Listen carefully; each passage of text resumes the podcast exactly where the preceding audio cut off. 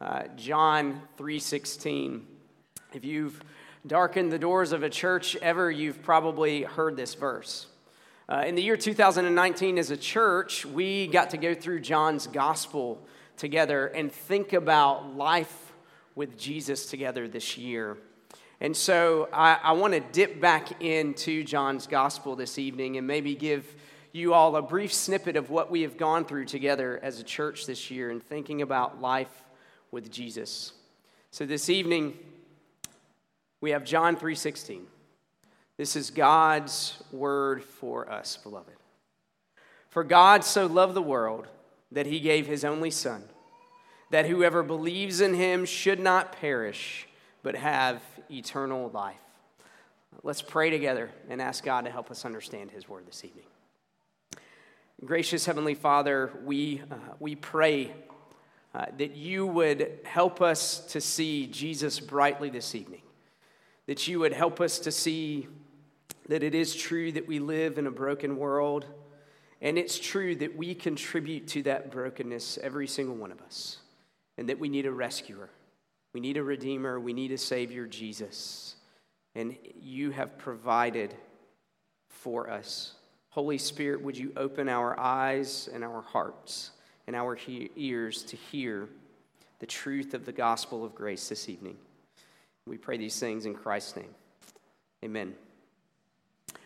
Uh, I love uh, the Christmas season. And one of the things that I, I, that I love about the Christmas season is thinking back on, uh, thinking back on all of my Christmases as a kid um, and thinking back through some of those stories and telling some of those stories and getting to hear some of your stories about your experiences uh, as, a, as a child at Christmas and hearing about family traditions and hearing about gifts that, uh, that you got and that I got, and, and, and thinking about those, those deep, deep memories that we have. One particular memory that I have uh, uh of uh, a Christmas that we celebrated uh, when I was growing up was actually in 1991. Um, the reason that I know that it was in 1991 is because that year there was a particular Nintendo game that came out called Robin Hood that was after uh, the movie. But, but here's, the, here's the memory that I have. Um, I had two brothers, had an older brother Andy and a younger brother Jesse. Um, and when we were when we were younger on Christmas Eve, we would all always end up in the same bed together. You know, like prepared for Christmas morning, just like many of you little ones will be uh, as well too. And I remember the Christmas of 1991 because I woke up in the middle of the night. And when I woke up in the middle of the night, I looked over at the clock. It said 3:30 a.m. And I did what any, you know, eight year old, doing the math there, making sure, yeah, I did what any eight year old would do. I got up out of my bed and I went into the living room to see if the presents were there. Oh, and they were. They were all there, all laid out, and all of them unwrapped. There wasn't a single present that was, that was wrapped. So I first go to my pile of presents and look through everything that I got. And then, what do you think I did after that? You can respond, go ahead. I had to check out my brother's presents too, right? Like I couldn't just check out my own. So I remember going over to my brother Andy's pile. And I remember looking back through all of his all of his gifts that he had, and one of those gifts was Robin Hood the game. And, and, and then I went back to my bedroom, and my older brother Andy is laying there in bed, and I just couldn't hang on to it. I shook him awake, and I told him everything that he had gotten. Everything. Everything that he had gotten for Christmas. Um, now, this is one of those stories, children, do not go and do what I did, okay? All right? You wake up in the middle of the night, Try and lay that head back down. If you must get up, go see mom and dad real quick, okay? Also, in the Watson family, after that Christmas, all presents got wrapped. I don't know why, um, but, but, they, but they did. But this story uh, that I have, this Christmas story of my own life, it shows something uh, fundamental about us as people, as, as humanity. And what it shows us is that we, at our core, are takers. We often act on our own behalf. We do what we want without the thought of anyone or anything else. And the Bible tells us that there's a reason why we are this way. If we were to look all the way back at the beginning of Scripture and the beginning of humanity as we know it, what we would see is that we are takers because our first parents, the first parents of humanity, Adam and Eve, chose taking for themselves and their desires instead of giving themselves to God, to the one who had created them and made them to give themselves to Him, to each other, and for the life of the world.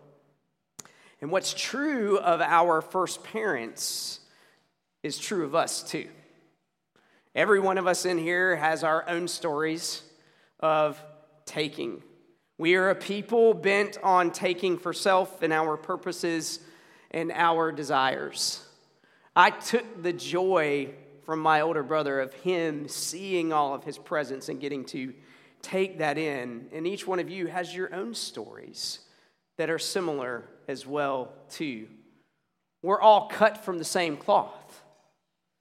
You see, but God doesn't leave us. And God did not leave our first parents. He did not leave Adam and Eve. He actually pursued them. He went after them. He gave himself to them again, even though they had rebelled. And what John 3:16 shows us is God's ultimate final, full gift to humanity Himself in the person of Jesus, God's one and only Son. You see, these words are words that we all know and have heard before that God so loved the world that He gave His one and only Son, that whoever believes in Him would have life everlasting. You see, we're takers, but God is a giver. God gave. Why did he give? John 3:16 tells us that he gave because he loved us so much. It is out of God's love for us that he pursues us and gives us who? His one and only son. God's love sends us a person. Sends us Jesus who is God in the flesh, the one and only Son of God. And what for? That whoever believes, whoever believes would have life. You see, Jesus had to come. He had to come because we have bent, broken, sinful, taking hearts that have to be changed. And in order for us to have life, Jesus had to come.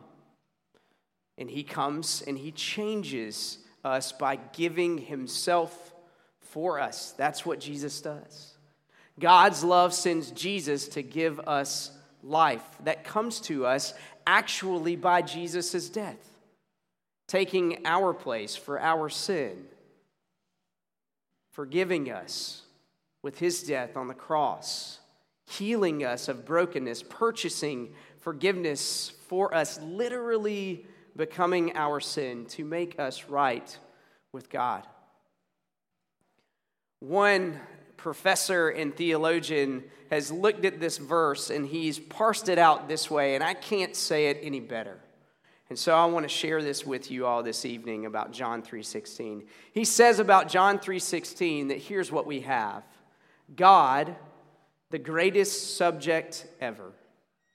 So, the greatest extent ever, loved to the greatest affection ever, the world, the greatest object ever, that he gave his one and only Son, the greatest gift ever. That whoever, the greatest invitation and opportunity ever, believes the greatest commitment ever would not perish, the greatest rescue ever, but have eternal life, the greatest promise ever. And as we look at John 3:16, and as we leave here this evening and we go to our homes and we spend time with our families and enjoy each other's company and enjoy the gifts that we give to one another, here's what I want us to leave with is this very invitation of John 3:16. Whether it's for the first time or for the thousandth time, the invitation is to bring your sin, bring your brokenness, bring your taking heart and give it over to Jesus and receive the greatest gift that has ever been given Jesus and find life in Him. Let's pray together. Heavenly Father, we thank you that you did not leave us alone, but you pursued us. You pursued us in such a way, Jesus, that you would actually leave perfection with the Father and come and become one of us and take on flesh and be truly God and truly man and give your life for our taking broken, sinful hearts that we would actually have life. We pray that you would impress upon our hearts this evening how deep our sin is and how deep your grace to us in Jesus is. And we pray these things in his name. Amen.